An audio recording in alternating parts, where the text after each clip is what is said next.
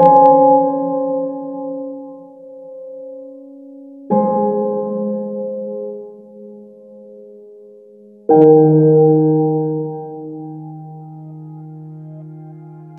evening, everyone. Erev Tov. Welcome to the Son and the Scriptures this week as we continue our year long journey going through the 54 portions of the Torah.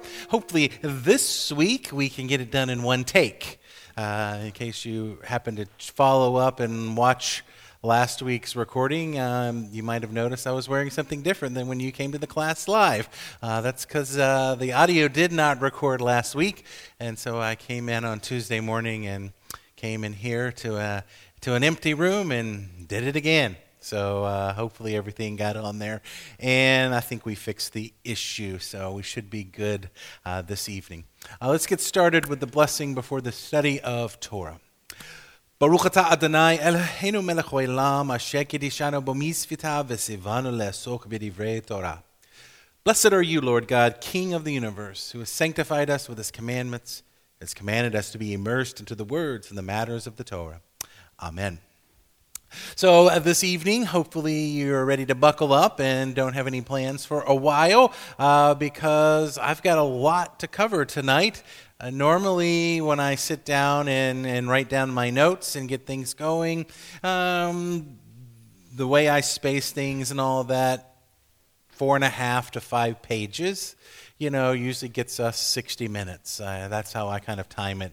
Um, I stopped myself at page nine. So um, it's because this week's portion, you know, when we're tying into the theme of the Son and the Scriptures, and we're focusing on that theme of where are we seeing the Son? Where are we seeing our Messiah? Where are we seeing Jesus of Nazareth in the text? Well, this is uh, one of those portions that, you know, oh man, he's like all over the place. And I'm like, well, I would feel guilty if I didn't tell you about that one. And then I was like, well, I'd feel guilty if I didn't tell them about that one. Uh, and so there's just so many good connections going on that I, um, I still left a lot out, but uh, I, I it's so you're going to get your money's worth tonight all right so this week of the 54 portions this is the fourth portion and it is the portion known as Vayera, which is the Hebrew word meaning "and he appeared." Uh, covers Genesis chapter 18, verse 1, and goes through chapter 22, verse 24. Uh, so that's the text that we're going to be looking at this evening, and uh, you know, we began uh, the narrative of uh, Abram slash Abraham last week in the third portion with Lech Lecha and beginning in Genesis 12. And we're continuing in the Abraham narrative. And this portion, as we'll see when we talk about the summary of the portion, uh, has the famous, what's known as the Akedah the Akedah in Hebrew, or the binding, the binding of Isaac by Abraham. So uh, lots and lots of connections uh, with the father offering his son uh, to our gospel. Uh, so, what's going on in portion Vayera in this fourth portion of the Torah? Well, uh, what happens is we left off last week in portion Lech Lecha with Abraham. He's, he receives the covenant, he receives those eight promises, and then part of the sign that he is given of that covenant, God tells Abraham to circumcise himself uh, and, and those in his household, to which he does. And that's where this week's portion picks it up. God reveals himself to Abraham three days after Abraham's circumcision at 99. So, a 99 year old man uh, did that act upon himself. And so, three days later, he's probably a little bit sore, as you can imagine. And in fact, this is where Judaism uh, gets the notion that visiting the sick is a great mitzvah, a great connection, uh, because when Abraham is recovering, uh, God comes to visit him, if you will, in the form of those three visitors to Abraham's tent, that that's seen as God checking in on Abraham uh, in some traditions. Uh, so Abraham is recovering three days after his circumcision, and then he rushes off when he sees three guests come to his tent, and he offers to prepare a meal uh, for these three guests. One of the three, uh, of these uh, essentially divine beings, if you will, disguised as men, announces that in exactly one year, The barren Sarah will give birth to a son, to which Sarah then laughs.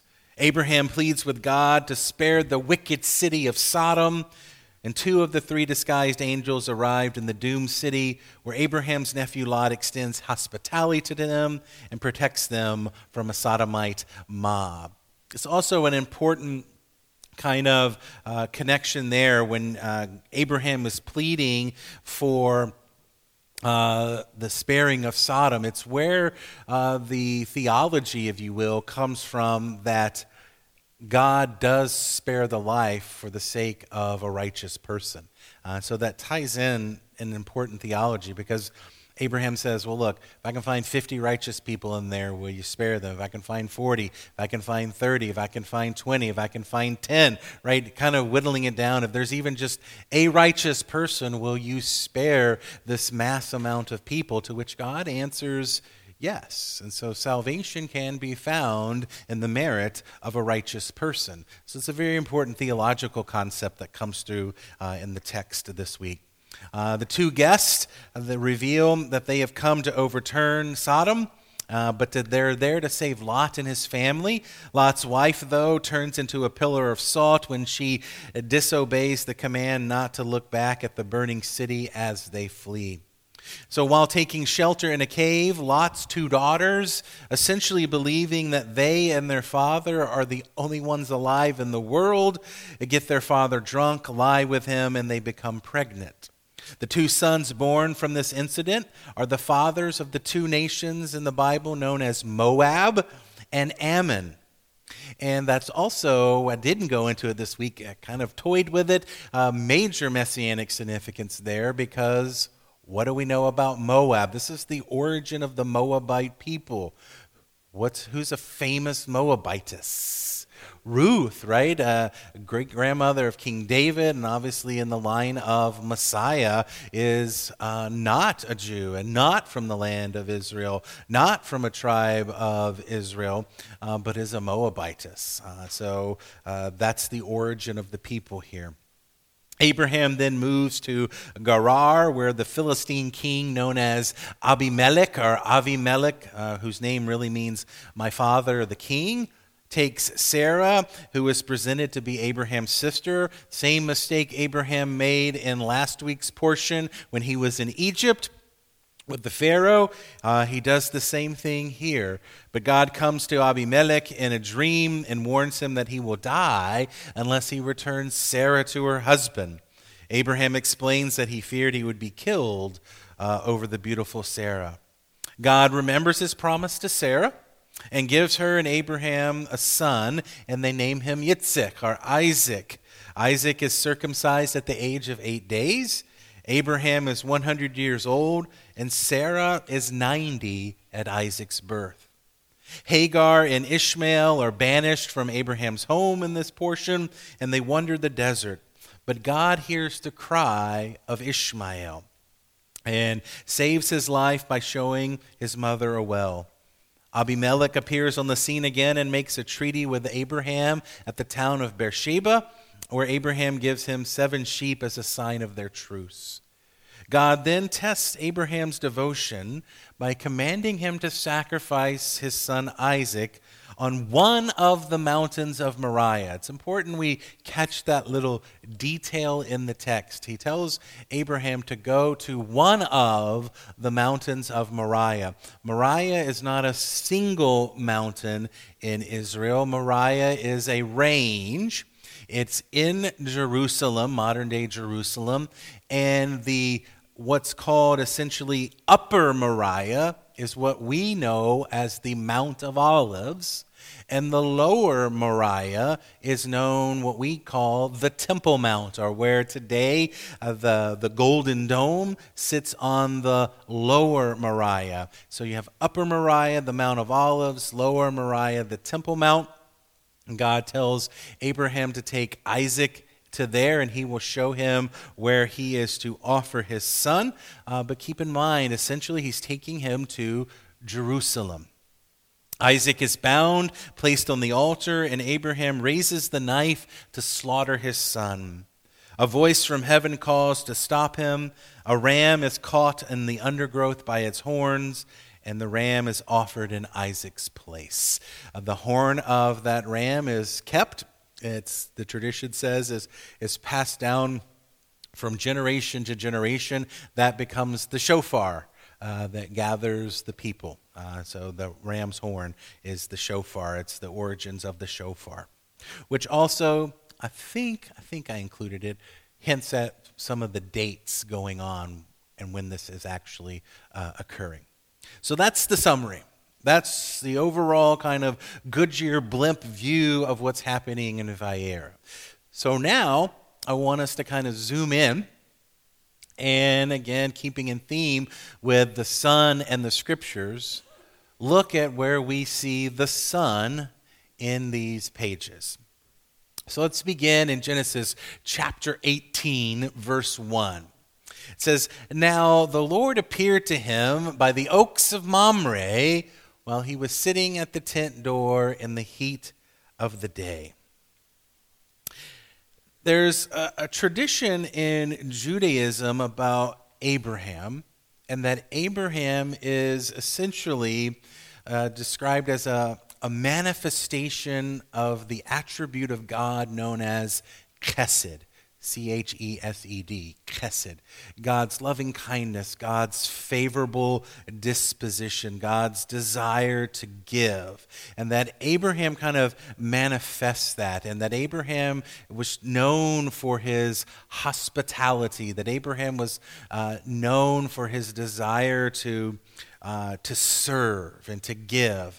And growing up, when I would learn those tales from my Jewish side, uh, it always it, it never made sense to me. I'm like, well, that's never how it was taught to me from the Christian side of my family. I was taught kind of a different angle for Abraham, and then you know, over time, it finally it finally hit me. No, no, that this is actually found in the person of Jesus, who is Abraham's seed. That's what we talked about last week in Lech Lecha, that everything that's spoken of Abraham finds its yes and its amen and its final fulfillment in his greater seed, the Messiah, Jesus.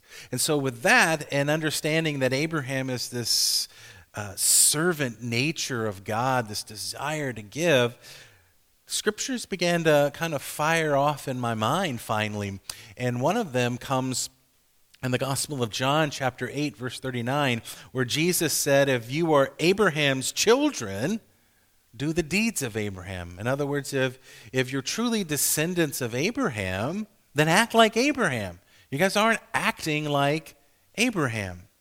The Torah begins this week's portion by relating the story of these three mysterious visitors who appeared to Abraham. Abraham hurried to greet them and to show them hospitality personally, waiting on them, feeding them, and what's the text say? He washes their feet. Oh, yeah, okay, see?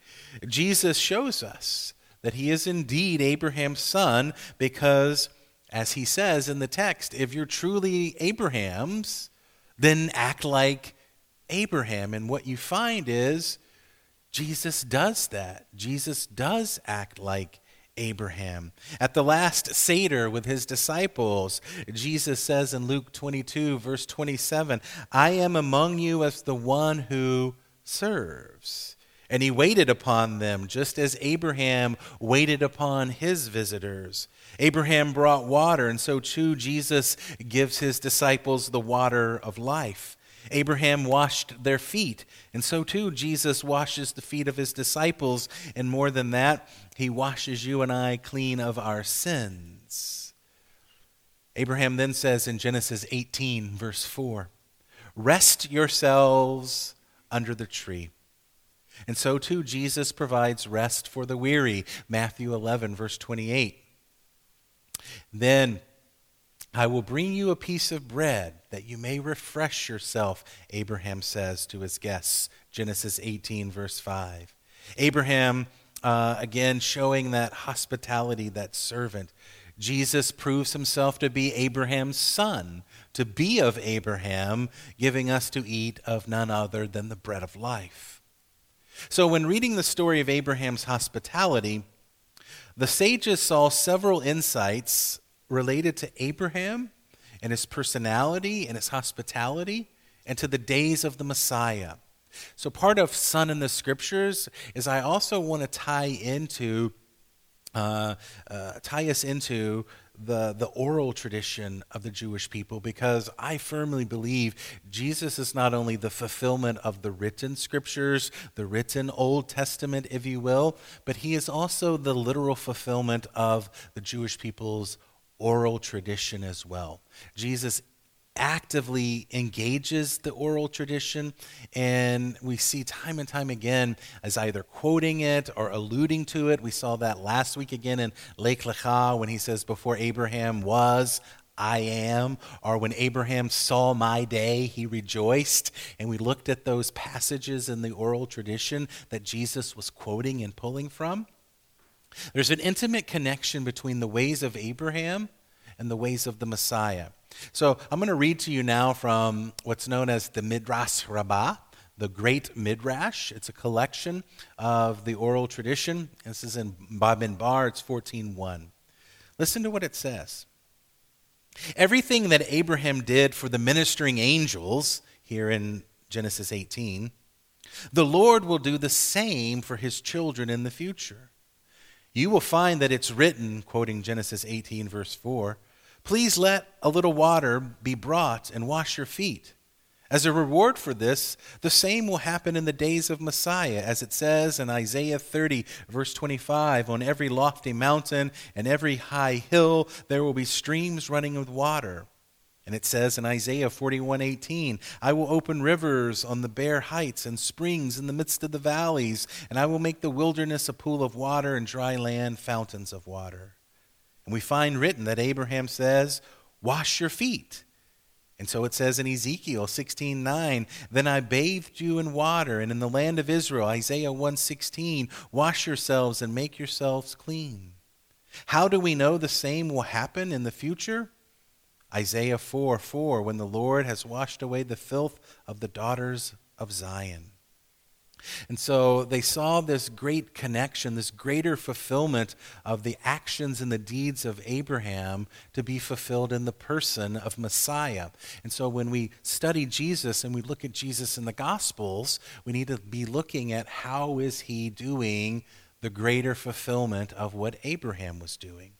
The sages thereby reckon each gracious deed of Abraham was a foreshadowing of the work of the Messiah himself. And we're going to see that as we continue in the portion this evening. It's not just how he washed their feet or he brought them bread and water. He's the bread of life and he's the living water and so forth. But literally, everything Jesus does is flowing from this actions of Abraham.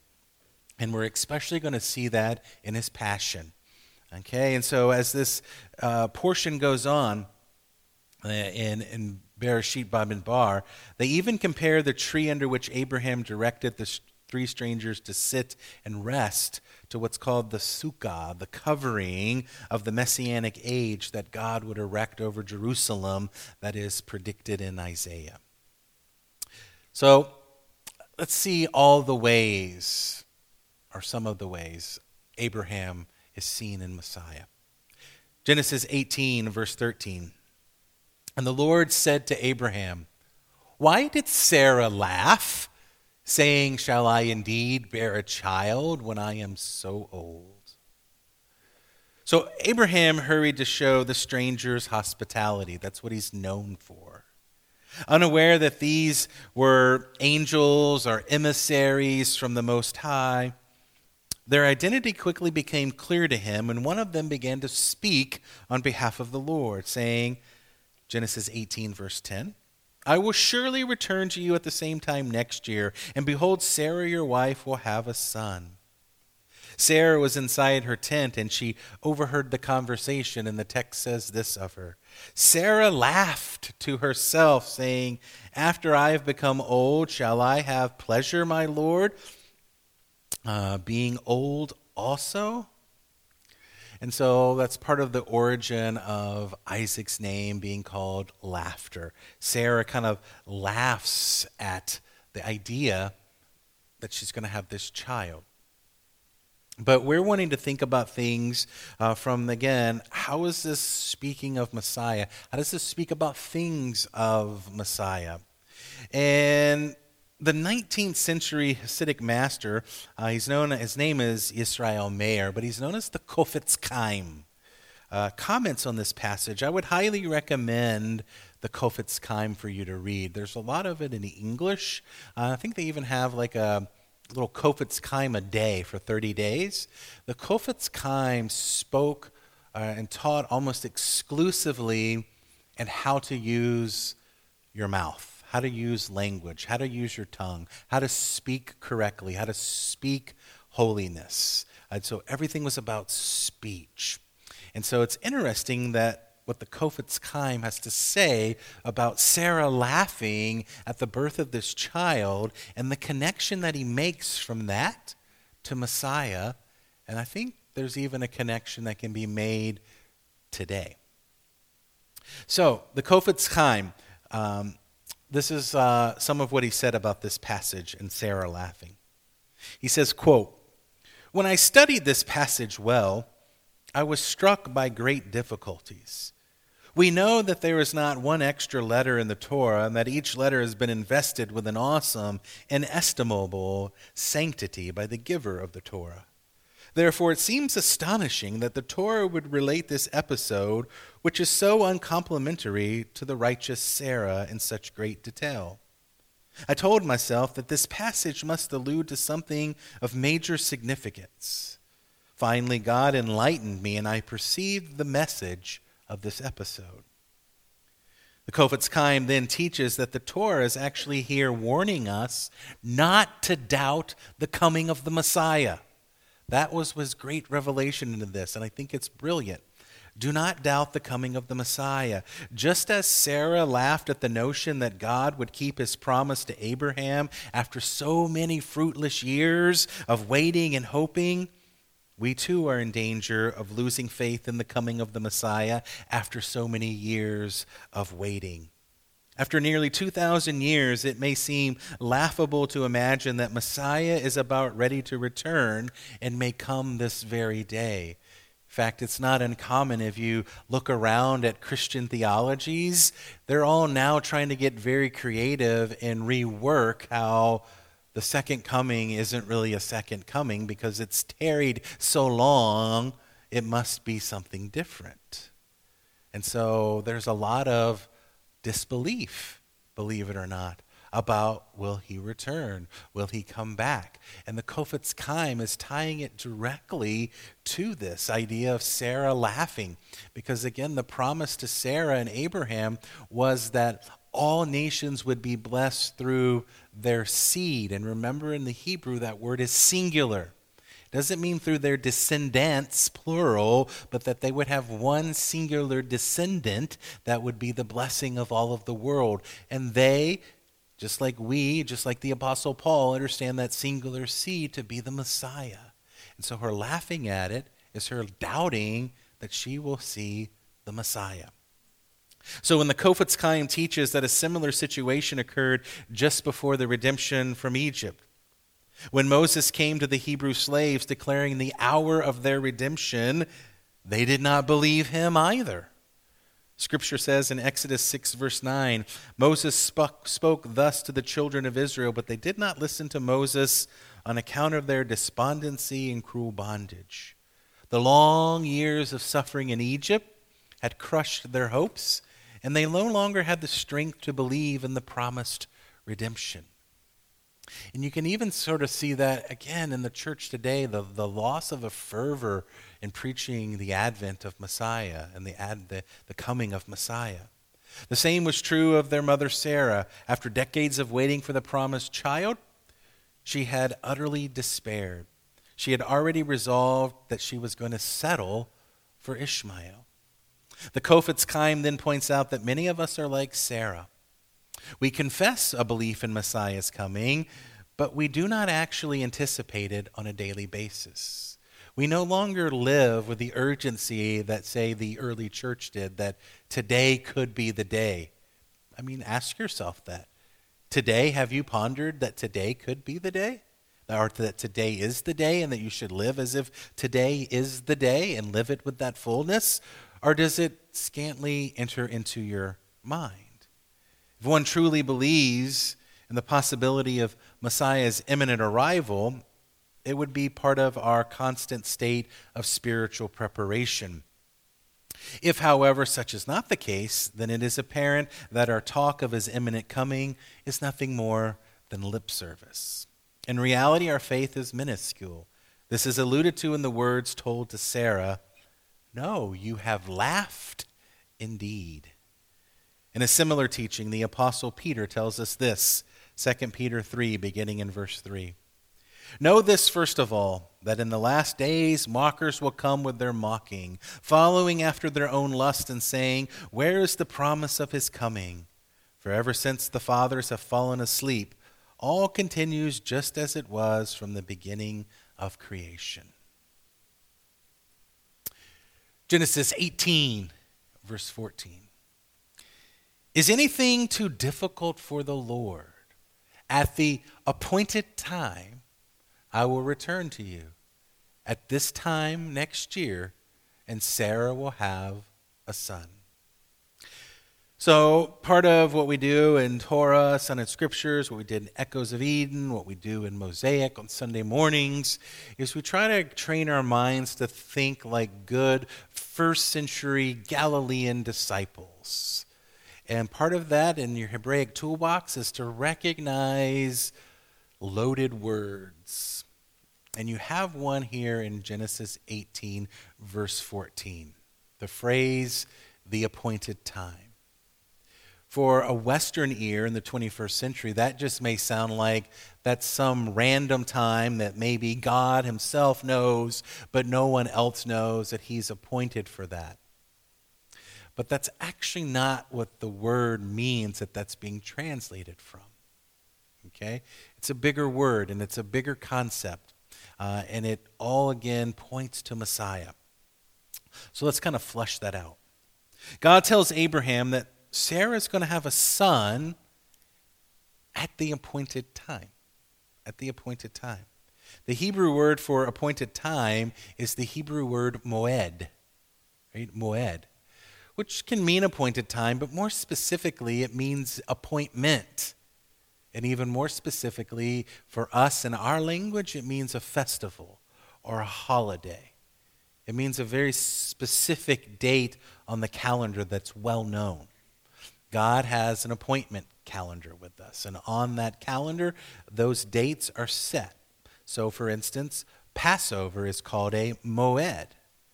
In fact, Leviticus tells us there are seven of these, moedim, plural, that there are seven of these. And so it's referring to something specific. So let's keep going with that. The majority opinions are that Isaac was born at one of two appointed times either at the time of Passover, which is called a moed in the Bible, or the other moed that's in the Bible, one of the others, Rosh Hashanah, the Feast of Trumpets. Because of the latter opinion, Genesis 21, which tells the story of the birth of Isaac, is the primary reading on the festival known as Rosh Hashanah. So every year, just like the lectionary we have, uh, Christmas Eve, we read Luke chapter 2. Christmas Day, we read John chapter 1. Uh, on Resurrection Sunday, we read one of the, the gospel accounts of the resurrection of Jesus. Uh, on Pentecost Day, we read Acts chapter 2, right? The, the biblical text clues you into the day it is, the appointed day. The appointed day is connected to a text. The text that has always been historically connected to Rosh Hashanah, as long as we have record of the Jewish people reading the Torah in a public way, which goes all the way to the time before Ezra and Nehemiah, they have always read Genesis 21, the birth of Isaac, on Rosh Hashanah. The birth of Isaac can be compared to the coming of Messiah. Isaac is the promised and long awaited son, and just as Isaac was born at the appointed time, so too Messiah comes at the appointed time. Acts 1, verse 7. It is not for you to know the times or the epochs which the Father has fixed by his own authority. Matthew 24, verse 36. Of that day and hour no one knows, nor the Son, but the Father alone. Nonetheless, we celebrate the Messiah's first coming in the appointed times of the spring festivals. Passover, unleavened bread, Pentecost, we see in that Jesus filling them full. And we anticipate in the fall festivals his filling them full at his second coming. The Feast of Trumpets, the Day of Atonement, the Feast of Booths. Redemption does and will always come at its appointed time. And I want to throw that out to you that if Isaac is born uh, at the time of Rosh Hashanah, if you follow through the Torah cycle and follow the dating, he is then offered by Abraham on the altar on Passover. So the date is the same. The same date of Isaac being offered is the same date on the calendar, the same moed that God offers his son on a cross. So, some connections there. Genesis 21, uh, verse 2. So Sarah conceived and bore a son to Abraham in his old age at the appointed time of which God had spoken to him. Many children in the Bible are born in a miraculous manner.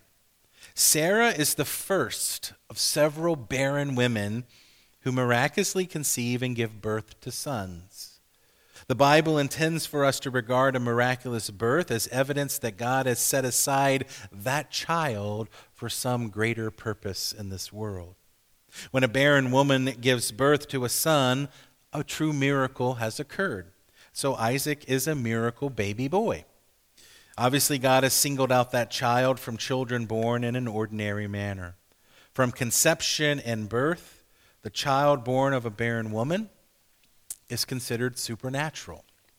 The miraculous conception and birth of Jesus serves the same function, but at a greater level. Even more incredible than a barren woman conceiving and giving birth is a virgin conceiving and giving birth. The purpose of the virgin birth narrative is to show us that Messiah is exceptional in God's plan, that this child is truly unique. He's not just another child. And like Isaac, he is a select child of God with a great destiny before him. In fact, just as the miracle of his conception far exceeds that of Isaac's conception, so too his purpose and his destiny exceed that of Isaac. But as we're going to see, his destiny was foreshadowed by Isaac. And I'll give you a little hint as we get into the Akedah. I meant to bring it in because I can never say it from memory correctly. So I will try to bring it next week just so that you can hear it in its fullness and its beauty. But it starts off with kind of like a guess who said this or guess who believes this. And it's essentially um, a child is born from a miraculous conception through whose shedding of the blood brings atonement and iniquity for the people. And it kind of goes on and on from there. And you're like, who and what am I talking about? And you, of course, you think you're talking about Jesus, you're talking about Christians, but it really, it was written by an Orthodox rabbi to say, no, this is what Jews believe about Isaac. And it's kind of mind blowing when you read that perspective and how it's written out. So I'm going to try. I meant it's it's sitting on my bookshelf in my office. I meant to bring it tonight. I'm going to bring it next week because I want to read that for you because it's it's so beautiful because then you can really hear the connection between what's going on in this week's portion and how it was again the end of the Gospel of Luke Jesus on the Emmaus Road with those two disciples, and he opens the scriptures to them and shows them how everything written in Moses was about him. Um, and that includes this account of Isaac. So let's look at what's called the Akedah, the binding of Isaac. Genesis 22, verse 1. Now it came about after these things that God tested Abraham and said to him, Abraham. To which Abraham said, Hineni, here I am. There exists within Judaism no other narrative from Scripture so often read, recited, and prayed over as Genesis 22. You may have never realized that, but that also means that would have been the case for Jesus when he was growing up and when he was alive here on earth. There is no other portion of Scripture in ancient Judaism to modern Judaism. There is no more portion of Scripture recited, read, studied, and prayed over than Genesis 22. None of you would have ever guessed that if I would have asked you that question. What do you think is the most popular studied passage in the entire Old Testament for Jews? It's Genesis 22. Fascinating. During the daily prayer services, after the initial morning blessings, and before um, the recitation of the sacrifices, even to this day, every day, Orthodox Jews read Genesis 22. They read it every day, seven days a week, 365 days a year. Every year, nonstop. Every day, every single day, it's read. No matter what the day is, it's always read. Okay? That's how important it is. And that's how much it would have been in the mindset of the apostles, the disciples, Jesus himself. This chapter. So the observant Jewish world reads, prays, studies over the narrative of Genesis 22 every single day of the year. The binding of Isaac is also the principal reading for the second day of Rosh Hashanah, as I've said. Genesis 22 is called the Akedah. The Akedah means the binding. That's binding Isaac up. So Genesis 22, verse 22. Take now your son your only son, whom you love, Isaac. The Torah never wastes words. Every jot and tittle of the Torah is important, intentionally and fraught with deep meaning. But the phrase, take now your son, your only son, whom you love, Isaac, is less than economical. Why does it say your son? Don't we already know that Isaac is Abraham's son? Don't we already know that Abraham loves his son? Why is the Torah telling us your son, your only son, the one you love? Talmud explains with a dialogue, a supposed dialogue between Abraham and God. It's kind of amusing. God said, Take your son. Abraham said, I have two sons. God said, Your only son. We'll get into the word for only in a second. Abraham replied, They're both only sons of their mother. God said, Well, the one you love. And Abraham replied, I love them both. So God said, Isaac. All right? In his address to Abraham, God speaks of Isaac only in terms of association to Abraham, emphasizing the deep father son relationship. To explain the unique father and son relationship between Abraham and Isaac, the writer of the, Hebrew, the book of Hebrews uses the Greek word monogenes, which means the only begotten, the uniquely begotten, not only in the terms of solo, one, and you have no other, but the one that was begotten in a unique manner. He says that Isaac was Abraham's unique son, his uniquely created son. Hebrews 11 17. The Apostle John applies the same title to Jesus. He's called the only begotten of the Father. And when John does this, he's intentionally quoting Genesis 22.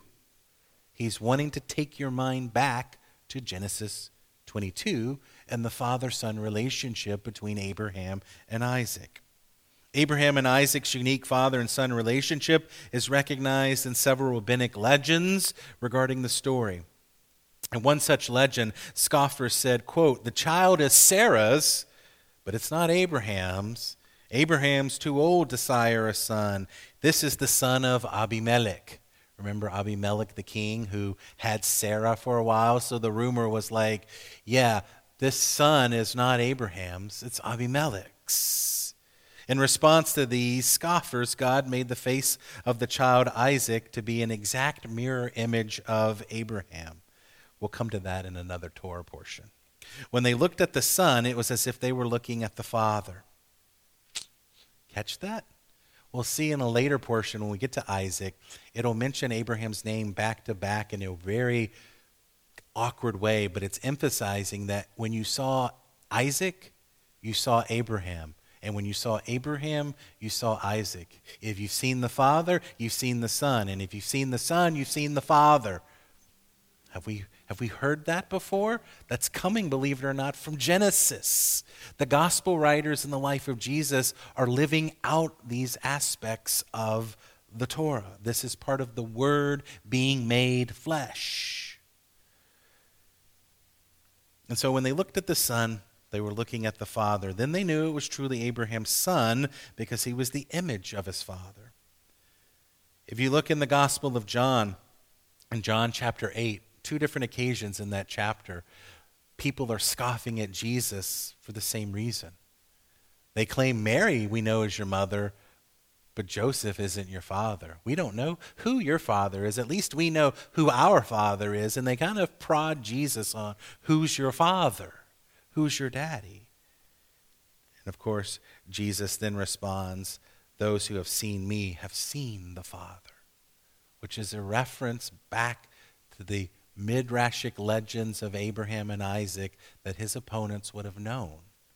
And it's a powerful connection that's saying the father son relationship of Abraham and Isaac, that is the relationship I have with my Father in heaven, as I am that unique son. I, the way Isaac was the unique miracle baby boy, including the one whose blood brings atonement. That is me and my relationship to the Heavenly Father. So again, Genesis 22, verse 2, it says, Take now your son, your only son, whom you love, Isaac. The messianic shadowings of Isaac's life, particularly in the story of the Akedah, I mean, they just glare off the page. Isaac, the promised and sacrificed son, speaks to us of Jesus. Believers in every generation recognize these parallels. I'm just going to give you a handful of them. Jesus is the promised son of the covenant with Abraham. Jesus is the prominent, promised son of the covenant um, uh, that comes about through Abraham. Isaac's born through a miraculous conception. Jesus is born through a miraculous conception. Isaac is the long awaited fulfillment of God's promise. Jesus is the long awaited fulfillment of God's promise. Isaac is offered up for sacrifice on one of the mountains of Moriah by his father, specifically, I believe, the Mount of Olives. Jesus is offered up as an offering by his father on the Mount of Olives.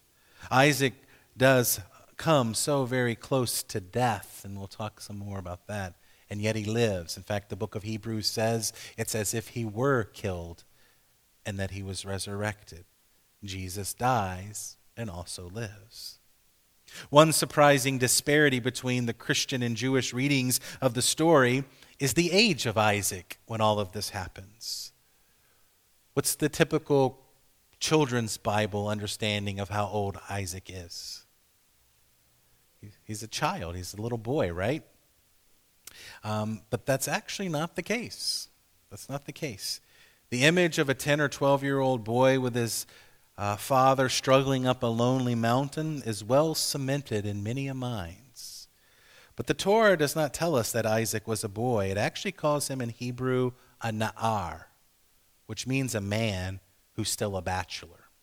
It means a bachelor, but it means a man, a na'ar, a man that's not married, hasn't been married. He's called that in Genesis 22:5 and Genesis 22:12. Um, plus, Isaac, if you follow the text, is right at the age of 37. How do we know this?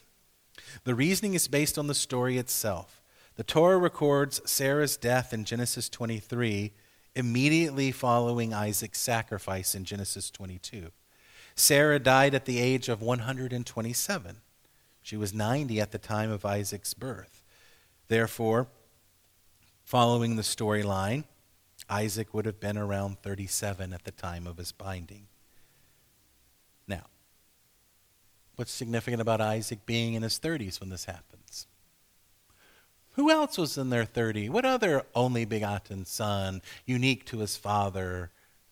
Yeah, we know that Jesus was of that same age. It was Isaac, a young adult at the time of the Akedah, and Abraham, well over a 100 years old. It would have been impossible for the aged father to forcefully bind and sacrifice his young son in the prime of his life. And so we're going to see that as well.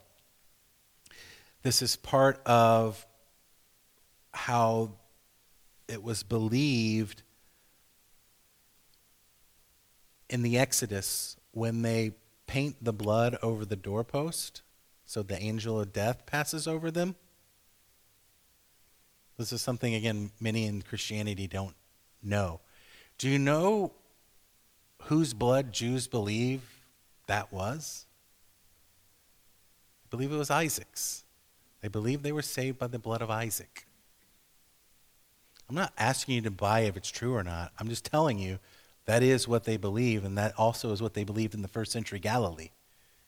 Right? And so you can, again, begin to see these connections. And the reason they believe it saves, that his blood saves, was because Isaac chose to do it. Does the text tell us Isaac knew what was happening and that he willingly chose to do this? Actually, it does. hang in there. So, we want to remove the image of the helpless young boy being led oblivious to his death, replace it with the image of an adult male in full control of his faculties, willingly holding up his wrists for his father to bind. This is the image that is not unlike that of our Messiah, who, for the love of his Father and the love of his God, consented to be sacrificed. The parallel is uncanny. Both men in the prime of their lives submit to lay down their lives for the sake of the bond they have with their Father. Had Isaac wanted to resist, he surely could have overpowered his aged father. Had Jesus wanted to resist, he tells us he had all the power to do so. When guards came to arrest him in the night in the garden, he said to Peter, Do you think that I cannot appeal to my Father and he will at once put at my disposal more than 12 legions of angels? Matthew 26, 53. John's Gospel, John 10, verse 17, Jesus says, I lay down my life. We're going to see that's alluding to Genesis and the Akedah. I do it so that I may take it up again. No one has taken it from me, but I lay it down of my own initiative. I have the authority to lay it down, and I have the authority to take it up again.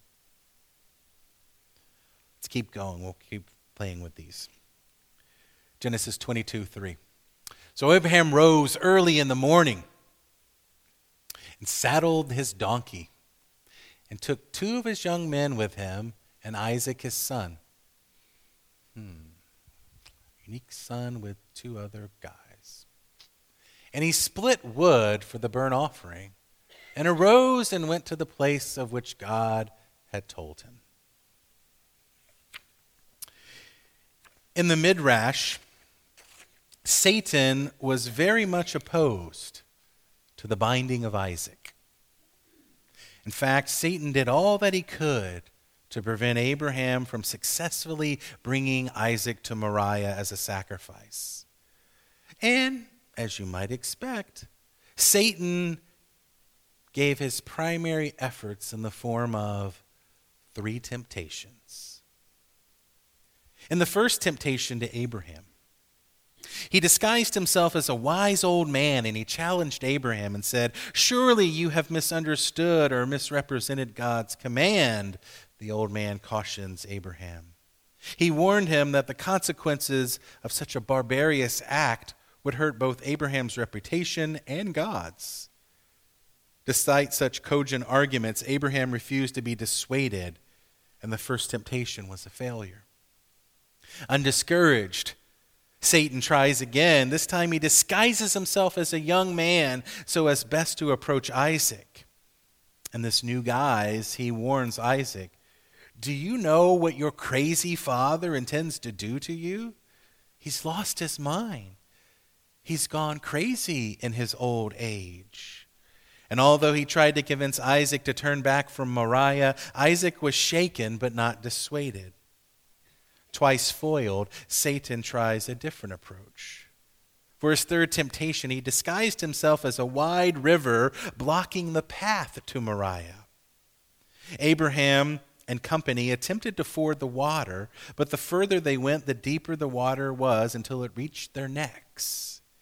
They were all terrified, but then Abraham declared, I know this place, on which there was no brook nor water. Surely Satan, who does all of this to us, has tried to trick us. Abraham then rebuked Satan and said, The Lord rebuke you, Satan. Get behind me. Hmm, okay. For we live and go by the command and the words of God. Frightened at the rebuke of Abraham, Satan vanished and the place became dry ground. The fingerprints of this legend are all over the Gospels. The three temptations are Jesus, of Jesus are of similar character, and perhaps the legend of Satan's three temptation pops up though in another story as well, not just Jesus' temptation. In Matthew chapter 16, verses 21 through 23, Jesus rebukes Satan after Peter tries to dissuade him from going to Jerusalem to be crucified. The circumstances of Matthew 16 and that incident are similar to those of Abraham and his son. Both parties are on their way to the land of Moriah for a sacrifice. Both are determined to accomplish the journey in order to fulfill the will and the purpose of God.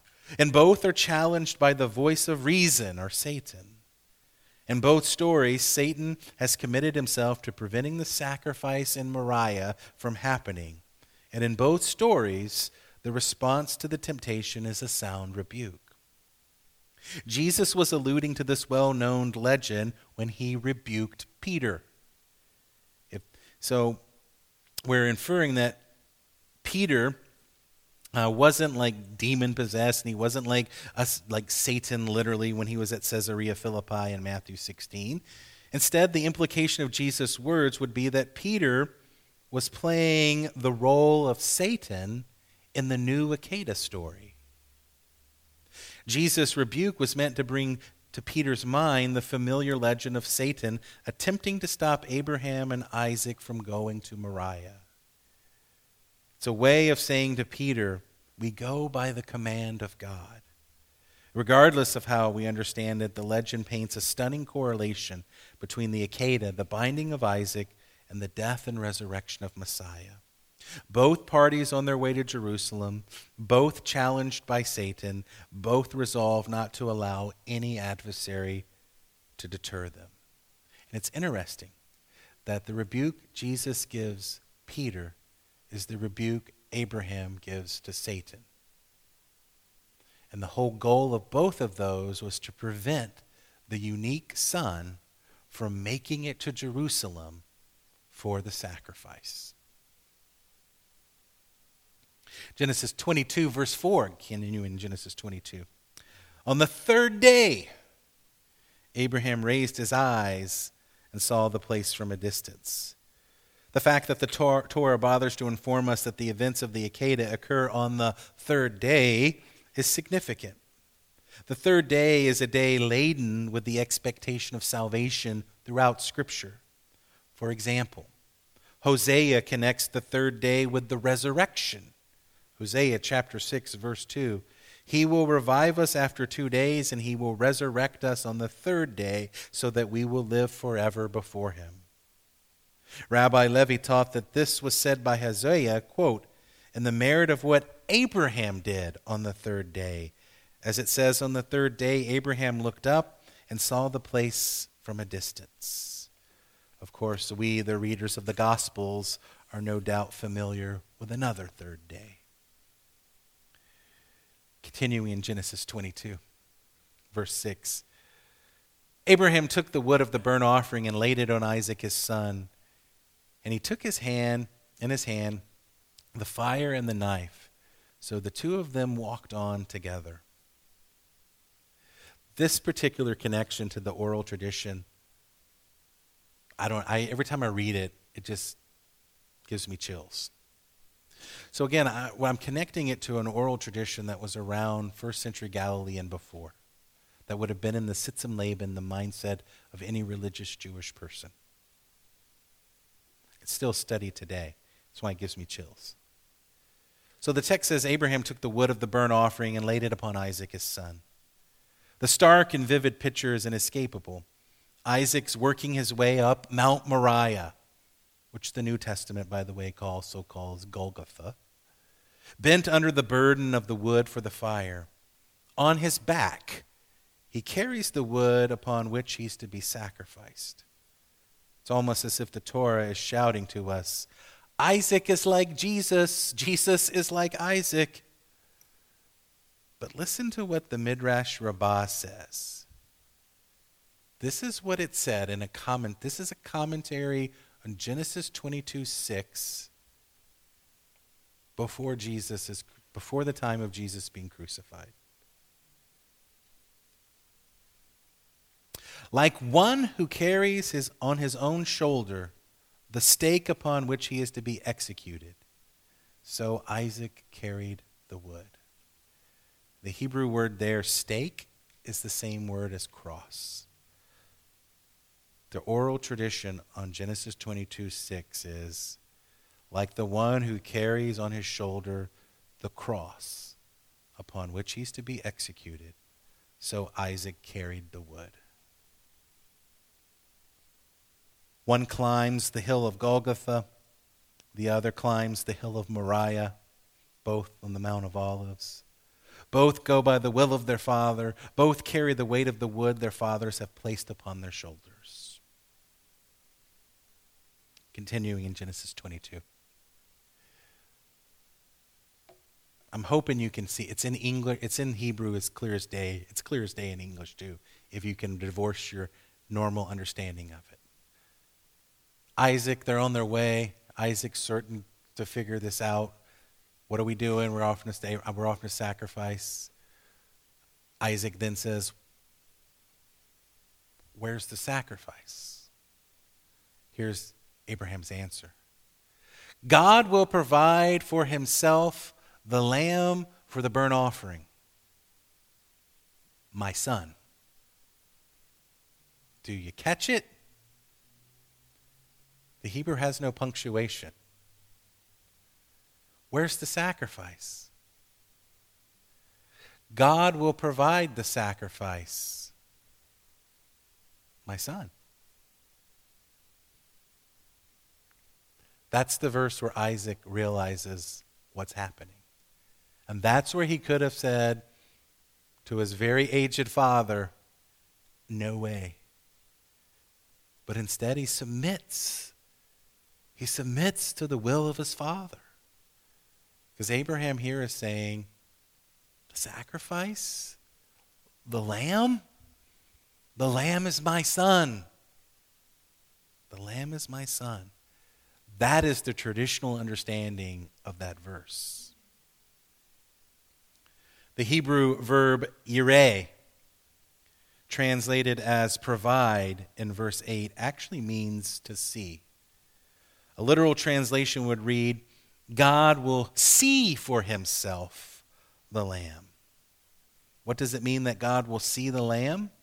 One ancient opinion explains that when God sees the blood of Isaac, his wrath is turned away from his people. This is the connection they made to Passover. A connection is made between the Akedah and the Passover sacrifice in Egypt. Why does it say God will see? This is from the Midrash. The Lord answers, I, when I see the blood of the Akedah of Isaac, as it is said, and Abraham called the name of that place Adonai Yireh, Jehovah Jireh in your English translations. And elsewhere it says, And as he was about to destroy, the Lord saw and changed his mind. 1 Chronicles 21 15. What did he see that he would change his mind? He saw the blood of the Akedah. As it is said, God will see for himself the lamb. Genesis 22 8.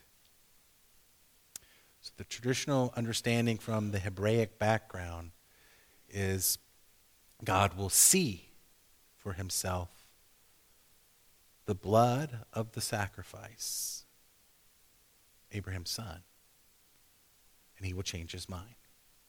He will relent. This explanation presents the sacrifice of Isaac as a propitiation that averts God's judgment. Accordingly, the blood on the doorframes during the Egyptian Passover symbolized the blood of Isaac. When God saw the blood of the Passover lambs, he was reminded of the Akedah of Isaac and did not strike the firstborn of the house. In the Midrash, the merit of Isaac's sacrifice was sufficient to protect the Israelites from God's judgment on Egypt.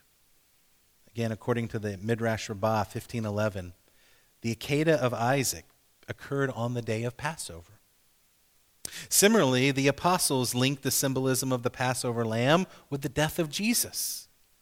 The blood of the Passover represents Jesus' blood. Jesus' sacrifice also occurred at Passover. 1 Corinthians 5 7, for Messiah is our Passover and has been sacrificed. When Abraham says, God will see for himself the lamb for the burnt offering, my son, we think of the Messiah, the Lamb of God, a title for Messiah. The revelation refers to Messiah simply as, quote, the Lamb. God will see the Lamb that is sacrificed in Jerusalem, and the Lamb is also called my Son. Making it personal. So I like to conclude our times each week by taking the portion. Hopefully, through the rest of the week, you'll read the verses, kind of use this to kind of kickstart you in, and find ways to bring it down into some practical daily living. So let me begin with a story. A young boy once went to the circus, and he was astonished when he saw a giant elephant tethered to the ground by a thin rope. Curious, he walked over to the elephant trainer and asked, How are you holding down such a huge elephant with such a tiny rope? The rope doesn't look very strong, and this elephant could break down a brick wall. Why doesn't he simply break free from the tiny rope? The trainer smiled at him and explained when this elephant was a baby, maybe weighing 250 pounds, we tied it up with this very same rope. And every day he tried to break free, but he couldn't manage to do it. He tried and tried and tried and tried, and to no avail. After a few months, he finally gave up, convinced that it was impossible for him to escape. Now he weighs 8,000 pounds and is strong enough to easily break free of these ropes. However, in his mind, he is still chained by an unbreakable rope. So he doesn't even try to escape. In the portion Vayera, Abraham famously says these words, Anochi afar ve'efer, which literally means, I am but dust and ashes. Generally understood as a statement of Abraham's extreme humility there's a deeper layer to what Abraham means when he says, I am but dust and ashes. He's not just referring to his mortality, he's not just referring to his stature before God Almighty, he's not just being humble. But in order to understand the deeper intimations of this very important statement of Abraham, let's go back to last week's portion of Lech Lecha, in which Abraham has a perplexing encounter with God. God promises Abraham that he will become the father of an immeasurably populous nation, to which Abraham actually voices his doubts. It's last week's portion. He challenges God. He claims that not only is he currently childless, but he believes he's destined not to have a child ever. That's how he's kind of, quote, reading the stars, if you will. Because if it were going to happen, it would have already happened, wouldn't it have? How then, he asked God, can you promise that I will be the father of a great nation, as m- multiple as the sand on the shore and the stars in the sky? And then in last week's portion, when Abraham objects that way, God responds by taking Abraham literally, hachusa, outside. Says, and God took Abraham outside. Rashi explains this to mean that God took Abraham kind of outside and above reality, above the stars, gave him a greater vision of things beyond supposed destinies and possibilities from Abraham's perspective. In other words, he took Abraham outside of the box. Because it's a unique Hebrew phrase. It just says he took Abraham outside. So it's understood to mean he took him outside of his typical way of thinking. Now we can understand Abraham's famous statement, Anochi afar ve'afer. Ashes represent an elemental breakdown, the most basic particles of an object. Dirt is the starting point of any growth, the place where seeds are planted and given life. In a deeper sense, Abraham was saying that every day he would ash himself, dirt himself, break himself down into his elemental root form and then he would plant himself anew. That he would seize every day. Every day he would plant anew. Every day he would see things anew. Every day he would not take what he thought he knew yesterday and transplant it to today. In other words, Abraham would recreate himself every single day. Anochi afar ve'afer. The most amazing part of this famous statement, though, is its placement. When does Abraham say this phrase, Anochi afar ve'afer? I am but dust and ashes. He says it right after his name is changed from Abram to Abraham. Only once Abraham realized that his potential is limitless and that he can transcend the stars, if you will, that is, the possibilities, did he also realize that he could endlessly develop himself ashing and planting himself anew every day. So let's go back to our story about the elephant. What happens when the elephant discovers that the rope really isn't strong enough to hold him down? A fire once broke out in the circus, and during the ensuing chaos, the circus tent fell down. And after the dust settled, the trainers began to search for the elephant. To their amazement, they could find him nowhere. Finally, a few hours later, they found him wandering in the nearby forest. You see, during the fire, the elephant had been overcome with such fear and adrenaline that in his panic, he easily broke free of his ropes. When they tried to tie him down again, the elephant escaped just moments later. They tried again, but the elephant broke loose once more. It was clear that once the elephant realized that the ropes could not hold him, he would no longer be held back by these chains any longer. While at one point he thought those ropes controlled him, he now realized the only thing that was ever holding him back was himself. The trainers had no choice. They had to find a new elephant for the circus. So, does this idea ring true for you? How often do we create mental cages of our own? How often do we allow other people's opinions of us to shape our reality? We allow people to tell us that we can or can't do this, or what we're able or unable to do. Sometimes it's a friend or a loved one, but worst of all, it's when it's our own inner voice that is the cause of the doubt. We convince ourselves that we can't. We're not smart enough. We're not good enough. We're not pretty enough. We're not funny enough. We're not old enough. We're not young enough. We're too short. We're too tall. But here's the key we are the only ones holding us back.